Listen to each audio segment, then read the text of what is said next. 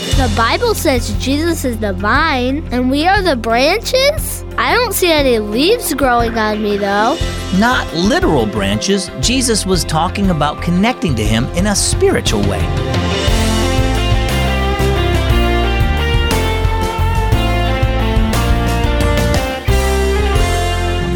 Hi, and welcome to Keys for Kids. I'm so glad you stopped by. As always, my name is Zach.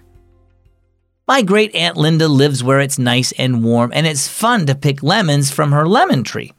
But if the tree had no branches, then there would be no fruit, right? It reminds me of what Jesus said in John 15, 5. I am the vine, you are the branches. If you remain in me and I in you, you will bear much fruit. Apart from me, you can do nothing. Let's listen to our story for today. It's entitled Fruit of the Vine. Leanne patted down the earth around the small vine she had planted. A wooden trellis stood behind the plant so it would have something to support it as it grew. She wiped the dirt from her hands onto her old jeans and sat back on her heels.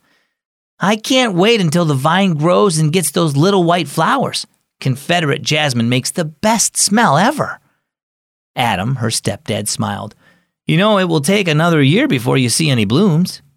That's okay, said Leanne. I can wait. Adam and Leanne watered the vine, then put away the small spade and the hose. After finishing their work, they sat on the porch glider to enjoy the warm afternoon sun. Leanne's mom brought out some lemonade in cups. Pastor Rick talked about Jesus being a vine, Mom told Leanne. Do you remember? Yes, Lee answered, but I didn't really understand. How is Jesus a vine? Let me ask you this, said Mom. Can there be little white jasmine flowers without the vine? No, of course not. So, said Mom, the vine produces the sweet smelling flowers, and Jesus, our vine, produces the good fruit in us. Leanne was still confused. What do you mean, good fruit? Adam explained. The good fruit Jesus grows in us is love, joy, peace, patience, kindness, goodness, faithfulness, gentleness, and self control. When we produce good fruit, we are showing others that we belong to Jesus and that His Holy Spirit lives inside us.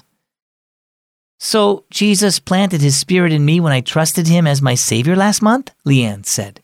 And now He helps me show love and patience and all that nice stuff.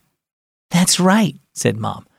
But, like the vine you planted, it takes care and pruning for beautiful flowers or fruit to be produced. Leanne grinned.